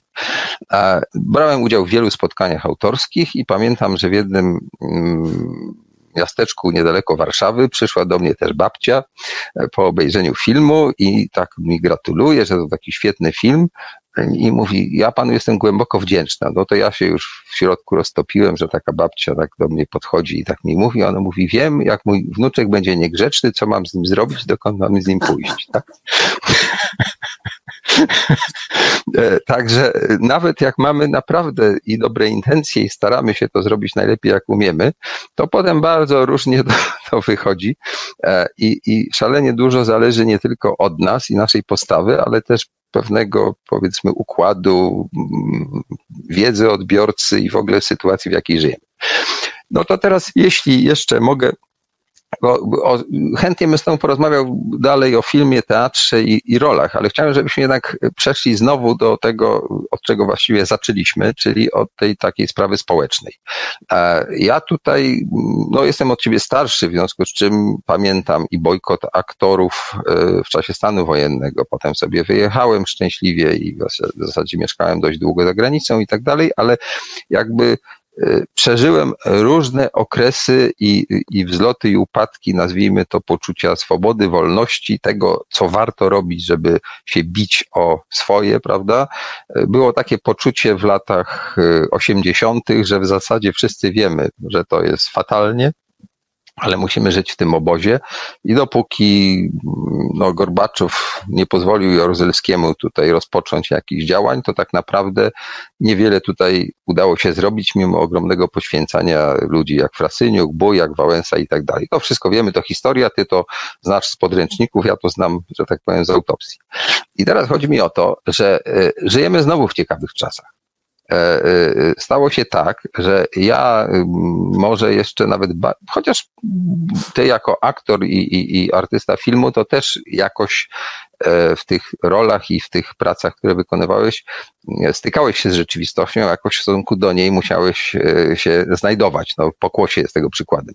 Ja robiłem i filmy fabularne, które też miały takie trochę zacięcie społeczne, tak człowiek z, i dużo filmów dokumentalnych. No to te dokumenty takie, jak ja robię, to one są, no, próbą takiej diagnozy społecznej. I to mnie też trochę zepchnęło. Y, bezwiednie się poczułem naraz y, człowiekiem, który no, musi opowiedzieć to, co wokół się dzieje, tak? Tak powstał film Dobra Zmiana, przy czym ja nawet nie zakładałem, że to będzie antypisowskie, czy propisowskie, czy, czy jakiekolwiek, tak? Y, nauczył mnie tego Kieślowski, twój obowiązek to jest pójść i to zapisać, tak? Teraz widziałem fantastyczny materiał z Krzysztofem Kieślowskim z 70 któregoś roku, jak on mówi w tamtych latach, że telewizja pokazuje świat, ta telewizja Szczepańskiego, jaki według władzy ma być, a kino pokaz powinno pokazywać świat taki, jaki jest. Tak? Ma, ma, być lustrem. I nie takim lustrem bezrozumnym, streamingowym, że to, znaczy nie, nie obniżam jakości tych streamingów i tych wszystkich e, relacji na żywo, ale jakby one nie tłumaczą. Natomiast film dokumentalny ma tłumaczyć.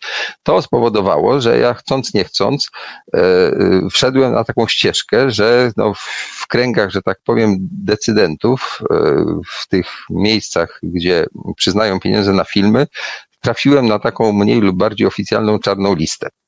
E, I to też nawet nie wpłynęło mnie to do szczególnego, do szczególnego radykalizmu, bo ja dalej uważam, że opozycja jest fatalna, ale jest mniej fatalna niż obecna władza i tyle, tak? I to jest moja e, polityczna e, diagnoza, także trudno mnie nazwać tutaj apologetą, no nie wiem, którejś z partii, y, które się nie zgadzają na to, co jest. Natomiast uważam, że polityka kulturalna jest fatalna, polityka w zakresie y, no, rozbity jeden teatr, drugi teatr, filmy opowiadają o historii, a nie o współczesności, y, edukacja leży, słyszymy o cnotach niewieścich. Bardzo mnie rozbawiło, jak mówiłeś, że twoja babcia była cnotliwa, bo od razu zagrało mi to czarnkiem, tak? Twoja babcia chyba jednak nie chciałaby być w szkole kierowanej przez ministra Czarnka. Po co to całe moje przemówienie? Chodzi mi po prostu o to, że y, gdzieś mm, czuję takie pewne powinowactwo. Ty w tym teatrze Warlikowskiego, y, z aktorami i aktorkami, które jak gdyby no, w pewnym sensie mm, no, czują, że, że trzeba się społecznie wypowiedzieć. Wchodzicie na taką ścieżkę, która jest trochę artystyczna, a trochę taka aktywistyczna, tak? E, I chciałem, żebyśmy o tym porozmawiali, co tak naprawdę można zrobić. Co ty możesz zrobić, ty Maciek Sztur, bardzo popularny, na Facebooku masz tam tysiące fanów, e, ale tak naprawdę nie masz e, poza no, coś czymś takim, jak ma poeta, tak? Że jak napisze taki wzruszający wiersz, może ludzie go przeczytają, tak? Że jak ty coś powiesz zabawnego na, na wręczeniu orłów i satyrycznie wyśmiejesz jakieś tam działania władzy, to wszyscy zachichoczą, tak? Ale tak naprawdę co ty możesz zrobić, żeby pomóc sędziemu, który jest prześladowany, e, pomóc nauczycielce, która traci pracę, bo, bo, bo dobrze uczyła, a zdjęła krzyż ze ściany, e, rozbitkowi, czy no może to nie są rozbitkowie tutaj, tylko ci uciekinierzy z Czeczeni, czy, czy nie wiem, Iranu, skądkolwiek, tak? To co tak naprawdę mo mogą tacy ludzie zrobić jak ty? No w jakimś sensie także i ja. O tym porozmawiajmy. No, na pewno nie mogą zrobić e, wszystkiego, i nie mogą zbawić świata. Nie takie, nie takie jest ich rola. Mogą, w moim przekonaniu, mogą zrobić dwie rzeczy. E, pierwsza rzecz to tworzyć pewnego rodzaju atmosferę, e, wykorzystując e, swoją popularność i zainteresowanie wokół swojej osoby. Tak? No, chociażby przez taką rozmowę, jak, jak dzisiaj tutaj sobie miło snujemy ktoś to, e, ktoś to ogląda i, no i uczestniczy w, w tym jakby, w tej, w tej atmosferze, którą mówią, albo się z nią zgadza, albo, albo się nie zgadza, ale to, że mówimy tutaj o pewnych rzeczach, w pewnym sensie e, e, jakieś tam postawy pro, promujemy.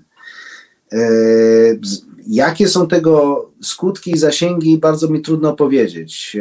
Wydaje mi się, że nie byłbym przesadnym optymistą, biorąc pod uwagę e, chociażby e, to, że przecież e, gdy wypowiadam się na temat wielu rzeczy, które wciąż się nie zmieniają i, i, i ludzie w, ogrom, w ogromnej liczbie wciąż chcą głosować na tych, którzy w moim przekonaniu są e, niekompetentni, niekulturalni, nieinteligentni, no, po prostu się do tego kompletnie nie nadają. Ja o tym publicznie mówię, ale skutku nie ma zbyt dużego, bo wciąż bardzo, bardzo wielka rzesza e, Polaków uważa, że to są ich najlepsi z możliwych reprezentantów.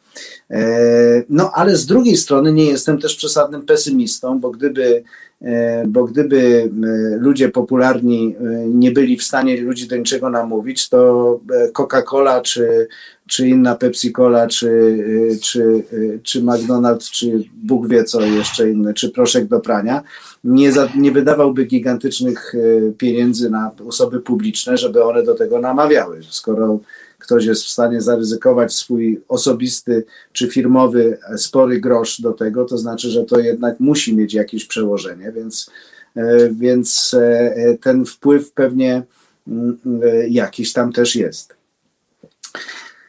No więc to jest jakby jedna rzecz, którą można robić i staram się robić, a druga rzecz, no to już są zupełnie osobiste, indywidualne, małe pomocy. I właściwie te, w, obecnej sytuacji społeczno-politycznej coraz częściej patrzę w tę drugą stronę. Coraz mniej mnie interesuje zbawianie świata i ojczyzny, a coraz więcej rozglądam się też dla własnego zdrowia psychicznego y, i z tej poczucia niemocy i bezsilności i upokorzenia. Zaczynam się rozglądać coraz bardziej, co jest naprawdę w zasięgu mojej ręki, co ja mogę fizycznie zrobić. I takie rzeczy y, y, pozwalają mi złapać większy oddech, y, nabrać sił do życia i, i patrzeć sobie spokojnie w lustro. No i to nie chciałbym, żeby zdania, które za chwilę wypowiem, brzmiały jako jakiś rodzaj autopromocji czy, czy PR-u bo nie robię. To ja w razie czego cię ściągnę na ziemię. Tak się umówmy, że ja będę adwokatus z diaboli i będę mówił te Maciej Sztur wynajęty przez kanclerz Merkel tutaj nam nadaje, bo ma stypendium od niej, tylko się tym nie chwali. No więc tak, ale no to są jakieś takie rzeczy, które które są dla mnie w sumie najistotniejsze, najważniejsze spośród tych, które w życiu zrobiłem. E, oddałem szpik kostny, uratowałem dziewczynkę, która od e, e, kilkunastu lat się cieszy zdrowiem, a, a, a gdyby nie to, jej los byłby nie do pozazdroszczenia. Przyjęliśmy z żoną rodzinę czeczeńską w zeszłym roku do domu i mieszkali z nami przez 10 miesięcy. Pomagamy im zresztą do dzisiaj, zresztą pomagaliśmy już im e, zanim e, zaprosiliśmy ich do domu. Moja żona zwłaszcza była niezwykle tutaj aktywna. E, wystaraliśmy się dla nich o ten pobyt humanitarny, żeby mogli tutaj legalnie i oficjalnie żyć. E, e, i tworzyć e, warszawską społeczność. No i nie jest też tajemnicą, że od paru tygodni jesteśmy bardzo silnie zaangażowani w to, co się da zrobić w pobliżu wschodniej granicy. Jest tam dużo ludzi, którzy potrzebują pomocy. Jest też tam bardzo dużo ludzi, którzy tej pomocy udzielają. Ci, którzy udzielają pomocy, też potrzebują pomocy i myślę, że rzeczywiście osoby publiczne mogą im dawać wyrazy wsparcia, bo, bo e, wygląda na to, że żaden polityk nie chce skalać swych ust słowem uchodźca, który przez e, ostatnie sześć lat e, diametralnie zmienił, zmieniło swoje znaczenie. E, e, swój wydźwięk, może nie znaczenie, a wydźwięk, bo przecież uchodźca kojarzył nam się dobrze e, w badaniach robionych 8-9 lat temu. To pewnego rodzaju strachy, propaganda zmieni, zmieniło to nastawienie jako jak, jakieś wielkie zagrożenie, które nas może czekać. A przecież my, Polacy, tak nie myśleliśmy. My, Polacy, przez setki lat byliśmy uchodźcami to między innymi z powodu losu Polaków e, w II wojnie światowej została, e, została ustalona e, konwencja genewska, prawa, które uchodźcom mają zagwarantować dach nad głową, jeżeli twoja ojczyzna jest zrujnowana i czeka cię śmierć w twoim domu. Więc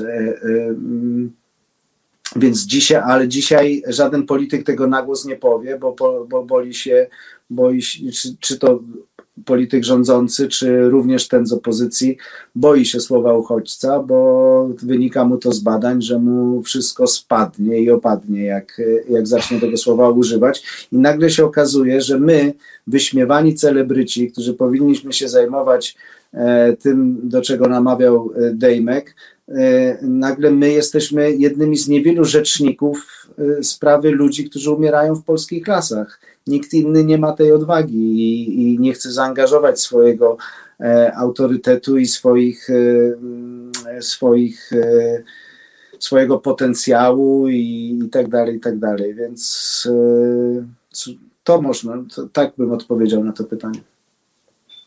To jest prawda, po pierwsze, to od razu mówię, te moje idiotyzmy, które wygadywałem o stypendium od pani Merkel, były idiotyzmami. Tak na wszelki wypadek dla tych, co nie do końca rozumieją, jak się raz powie, to powtarzam jeszcze raz.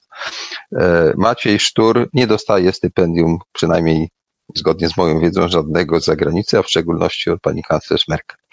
E, nie jesteś jedynym człowiekiem, który w swoim życiu próbuje praktykować właśnie takie, nazwijmy to, małe, dobre uczynki. No to nie jest takie małe znowu.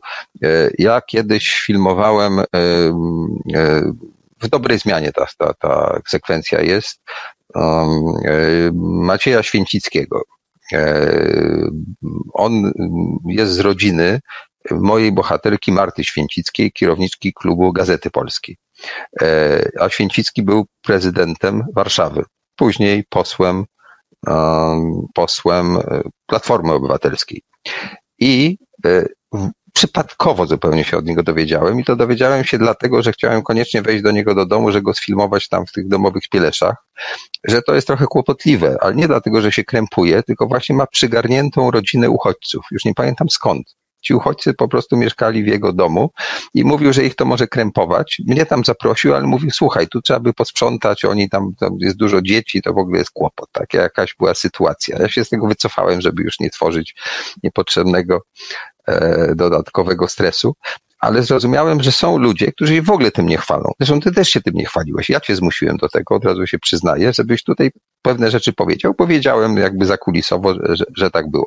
Ale jak już zabrnęliśmy, że tak powiem, w te rejony, to powiedz, jak się y, mieszka, jak się jak gdyby kontaktuje z takimi ludźmi. Bo ja wierzę głęboko w to, że jak się kogoś pozna bliżej, to nawet jak to jest osoba naprawdę taka trudna i obca, to bardzo często potrafimy, no jak nie jest jakoś tak zupełnie fatalnie, znaleźć wspólny język i zobaczyć różne takie rzeczy, które nam się mogą nawet podobać, możemy się czegoś nauczyć. No to czy były problemy? I też bądź uczciwy, powiedz, bo pewnie były, a też czego się nauczyłeś? Jak ci Czeczeńcy u ciebie mieszkali? E, no przede wszystkim w ogóle poznanie tego drugiego człowieka, jego, jego jakiejś elementarnej historii w dziesięciu zdaniach opowiedzianej, w ogóle jest e, natychmiast zmienia nastawienie do niego. Natychmiast wychodzi z tego stereotyp, stereotypu, który wiąże się z, ze słowem uchodźca, emigrant, no, czy, czy muzułmanin i tak dalej poznajesz e, historię, dlaczego ona tu jest, z jakiego powodu, co się stało w jej życiu, e, przed czym uciekła, co by chciała, a e, co, co uważa o, o otaczającym ją świecie, co by chciała dla swoich dzieci i tak dalej, no to wtedy masz do czynienia z człowiekiem i reagujesz na to jak człowiek. To samo zresztą odbyłem wiele takich rozmów w pobliżu wschodniej granicy, gdzie, gdzie ludzie wychodzili, spotykali kogoś za płotem w lesie i e, nie było czy uchodźca, czy nie. Człowiek, jest człowiek przy płocie, który jest głodny, który ma przemoczone buty, który się boi, którego coś boli na przykład i od razu jesteśmy, życie wymusza jakby ludzki kontakt z kimś takim. Mam wrażenie, że sporo tych naszych postaw i dyskusji jest bardzo teoretyczna i, i, i toczy się w takich, w atmosferze takich zamkniętych serc i rozumów, że nie chcemy dopuścić tych historii do siebie, nie chcemy ich usłyszeć, wolimy ich zamknąć w jakimś memie internetowym albo w jakimś e, obrazie e, e, e stereotypowego islam, is, islamisty, terrorysty, który się będzie wysadzał e, w warszawskim metrze i, e, i właściwie koniec dyskusji. Nikt nie chce, nie chce zrobić tego wysiłku, żeby się zastanowić, czy przypadkiem nie jest inaczej niż, niż, niż to, czym jesteśmy nastraszeni. No a jak, jak już się y, poznaje bliżej, no to wtedy oczywiście rzeczywistość dnia codziennego nie jest łatwa. Akurat mój dom ma bardzo sprzyjającą architekturę dla rodzin wieloosobowych. Nie dlatego, że jest przepastny, bo metraż nie jest może E, zbyt duży, za to rozłożony na, na trzy poziomy, czyli z tak zwanym niskim parterem, gdzie, e, gdzie kiedyś e, przygotowałem taki pokój dla swojej córki.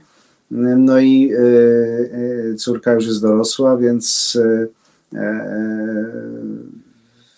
kiedy nasi przyjaciele czeczeńscy zagroziła im bezdomność, no więc E, właściwie w trzy minuty z żoną podjęliśmy decyzję, że trzeba ich zaprosić do siebie. No i potem żeśmy razem jakoś funkcjonowali. E, spotykaliśmy się na tym e, poziomie zero w budynku, czyli oni wychodzili na górę, my schodziliśmy na dół i tutaj było wspólne gotowanie i, i funkcjonowanie. Natomiast jak ktoś chciał mieć trochę prywatności, to też miał się gdzie, gdzie udać. Natomiast oczywiście były momenty trudne. No nie ukrywam, że jak mnie budziło o 6.30 zapach smażonej ryby e, e, e, specjalności czeczeńskiej, to miewałem milsze pobudki w życiu, ale, ale poza, po, poza zapachami z, z kuchni o świcie udawało się nam dogadać właściwie prawie we wszystkim. Także mimo różnic kulturowych, mimo no ale y, mieszkała z nami matka z trójką dzieci, dzieciaki do szkoły, tutaj e, jakieś jeszcze na to wszystko ta nasza rzeczywistość covidowa, online, komputery, ogarnianie tego wszystkiego. wytłumaczenie dzieciakom, czym jest edukacja, jaka ważna powinna dla nich być, zwłaszcza dla dziewczynek, które, które są wychowywane w zupełnie innej tradycji, ale tutaj zdecydowali się na życie w Polsce, w naszej kulturze, więc muszą jakoś się zastanowić, czy kultywowanie swoich odwiecznych e, rytuałów i wychodzenie za mąż w wieku 15 lat e, jest na pewno tym, e, co, jak chcą, żeby ich życie wyglądało, no i tak dalej, i tak dalej. Bardzo, bardzo pouczająca lekcja, także na przykład dla naszych synów, którzy, który, którzy wychowują się, co by nie mówić, w dobrobycie i często spędza mi sen z powiek e, to, czy oni się do tego dobrobytu za bardzo nie, nie, nie tyle nie przyzwyczają, co nie będą go traktować jako coś, co im się raz na zawsze należy i co na pewno przez całe życie będzie. E, e, bardzo nam z żoną zależy na tym, żeby wiedzieli, żeby im pokazać też fragment jakiegoś tak zwanego prawdziwego życia i że są ludzie, którzy, którzy za standard uważają coś zupełnie innego niż my. E, I myślę, że ta wizyta naszych czeczeńskich gości była dla naszych synów też świetną lekcją, e, żeby pokazać, e, że to, co mamy, po pierwsze jest dobrobytem i luksusem w niektórych oczach, a po drugie, że należy się tym dzielić, a po trzecie, że nie zawsze, że, że, że różnie życie może skręcić i nie zawsze ten dobrobyt i luksus będzie. E, ja oczywiście pomyliłem, teraz sprawdzałem, bo w ogóle nie mogłem wierzyć, że się pomyliłem. To Marcin Święcicki, nie Maciej, no bo rozmawiam z tobą i pomyliłem imiona, za co bardzo e, Marcina Świńskiego przepraszam. E, mam pytanie teraz takie. Był artykuł w Wyborczej, próbowałem go w tej chwili znaleźć, nie udało mi się szybko go wyszukać, którego teza jest następująca. Mianowicie, a właściwie pytanie, a, a, a potem teza. Jak to jest możliwe, że większość polskich obywateli, bo zdaje się tak jest, nie jest specjalnie chętna do przyjmowania uchodźców. E, że to przynajmniej do pewnego momentu, co robiły władze na granicy polsko-białoruskiej, e, było e, nie tylko akceptowane, ale jakby trochę nawet podnosiło notowania obozu rządzącego. Z drugiej strony, no, większość Polaków deklaruje katolicyzm i na Wigilię zostawia ten jeden talerz dla tego zbłąkanego wędrowca, prawda?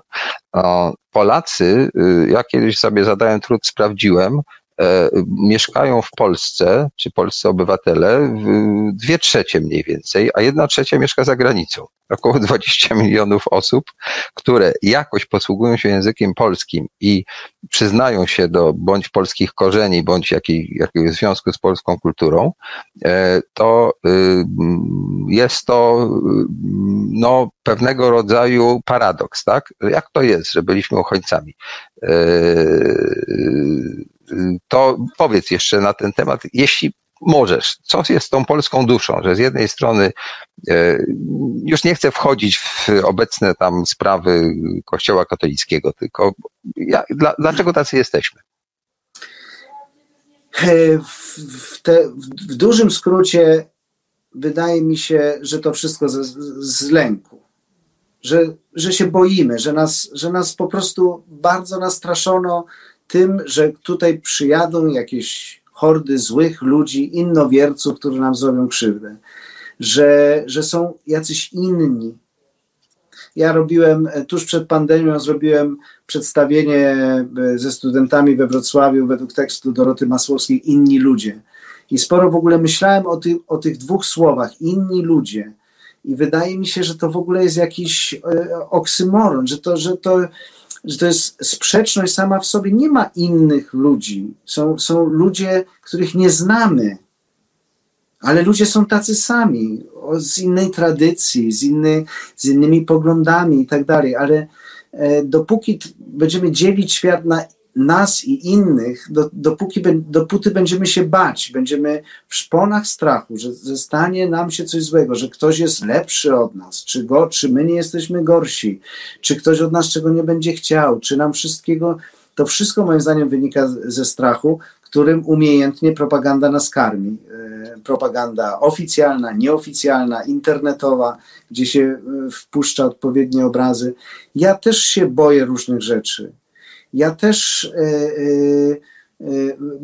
siedziałem sparaliżowany przed telewizorem wielokrotnie oglądając różne straszne rzeczy, ale wydaje mi się, że jeżeli otworzymy trochę serca i, e, e, i, wlejemy w ten świat trochę nadziei, dobroci, pomocy, dobrej ręki, dobrego słowa, to e, być może to jest naiwne moje podejście, ale mam wrażenie, że tego nas uczy też wiara. Ja byłem niesłychanie wierzącym, głęboko wierzącym, praktykującym dzieciakiem i, bardzo długo to trwało i wiele z tych rzeczy zostało we mnie do dzisiaj mimo że na wiele rzeczy w Kościele się dziś nie zgadzam i, i, i myślę, że jest w głębokim kryzysie, ale instytucjonalnym przede wszystkim i ludzkim, a, ale, a nie wartościowym. Uważam, że filozofia chrześcijańska jest, jest wspaniałą e, filozofią, czy się w Boga wierzy, czy nie wierzy, warto iść za tymi e, myślami, które, które są i, i, i których e, ta, ta tradycja zostawiania pustego nakrycia jest najlepszym symbolem. I wydaje mi się, że wielu ludzi wierzę w to głęboko, że gdzieś głęboko to czuje, tylko niektórych myśli nie dopuszczamy do siebie e, i ze strachu wierzgamy. Ze strachu, ale czasami ten strach jest nam wmówiony, że powinniśmy się bać, niż on realnie istnieje. No przecież ten kryzys graniczny naj, najlepiej tego dowodzi. Przecież ci, których się przedstawia prawie, że E, jako wrogów ojczyzny, którzy, którzy nas chcą zaatakować, przecież oni w ogóle nie chcą mieć z Polską nic do czynienia. Oni chcą tę Polskę jak najszybciej przejechać i znaleźć się w Niemczech. Ich, ich, ta Polska kompletnie nie interesuje. No więc yy, yy, też dajemy się wpuścić w jakąś taką atmosferę zagrożenia i, i, i właściwie stanu wojny, i, i gdzie znowuż trzeba się opowiedzieć, że albo obrona granic, albo pomaganie ludziom. Ale czy nie jest przypadkiem tak, że to znowu jest e, sztucznie wytworzona e, machina, e, która ma nas podzielić i spolaryzować? Czy nie możemy bronić granic i pomagać ludziom? Czy to naprawdę musi być sprzecz, yy, yy, przeciwstawność, za którą będziemy sobie skakać do gardeł? Chyba nie. I jestem głęboko przekonany, że skoro te granice już istnieją, ktoś przelewał krew za nie, żeby te kołki wbić tam, gdzie są, no to dobrze, to brońmy ich, starajmy się. Starajmy się, się ich bronić i, i, i dbać o ich szczelność, ale jeżeli e, e, jest e, kobieta, w dziewiątym miesiącu ciąży, która e, rodzi martwe dziecko w tym lesie i ją ledwo żywą przerzucamy na drugą stronę drutów, żeby to nie był nasz problem, to co to ma wspólnego z obroną granic? Gdzie jest tutaj nasze człowieczeństwo? Możemy robić, wydaje mi się, jedno i drugie. To poprosimy teraz Kornela, który realizuje naszą rozmowę, żeby pokazał nam krótki materiał filmowy. Kornelu, proszę o projekcję. Nikt nie zasługuje na śmierć w lesie. Człowieczeństwo nie ma nic wspólnego z barwami politycznymi. Kiedy pod naszym domem umiera człowiek z zimna i głodu, po prostu musimy mu pomóc. Tego byliśmy uczeni od dziecka. W domu, w szkole, w kościele. Dlatego w czasie Wigilii przy stole jest jedno wolne miejsce. Z tego zawsze byliśmy dumni, niezależnie od przekonań. Na polskiej granicy trwa kryzys humanitarny. Białoruski reżim zwabił tysiące ludzi w pułapkę. W tych warunkach skazani są na umieranie. Jesteśmy za utrzymaniem szczelności granic. Ale apelujemy o wpuszczenie na stałe do strefy stanu wyjątkowego służb medycznych i pomocy humanitarnej. Nikt nie zasługuje na śmierć w lesie. Cóż można więcej powiedzieć? Wydaje mi się, że to jest chyba dobry finał naszej rozmowy. Tak, też tak uważam. Bardzo Ci, Maćku, dziękuję. E, mam nadzieję, że obecność e, Maćka, który poświęcił nam dużo czasu, a jest człowiekiem naprawdę zajętym, e, będziemy potrafili docenić, bo wyciągnąłem Cię i na takie zwierzenia, powiedziałbym, trochę artystyczne, ale w dużej mierze rozmawialiśmy po prostu o Polsce. I mam takie poczucie, że przynajmniej dla niektórych to może być ważne. Dlatego pięknie dziękuję. Bardzo dziękuję za zaproszenie. Wszystkich serdecznie pozdrawiam. To cóż, dziękuję Państwu i do następnego razu. To jest Reset Obywatelski.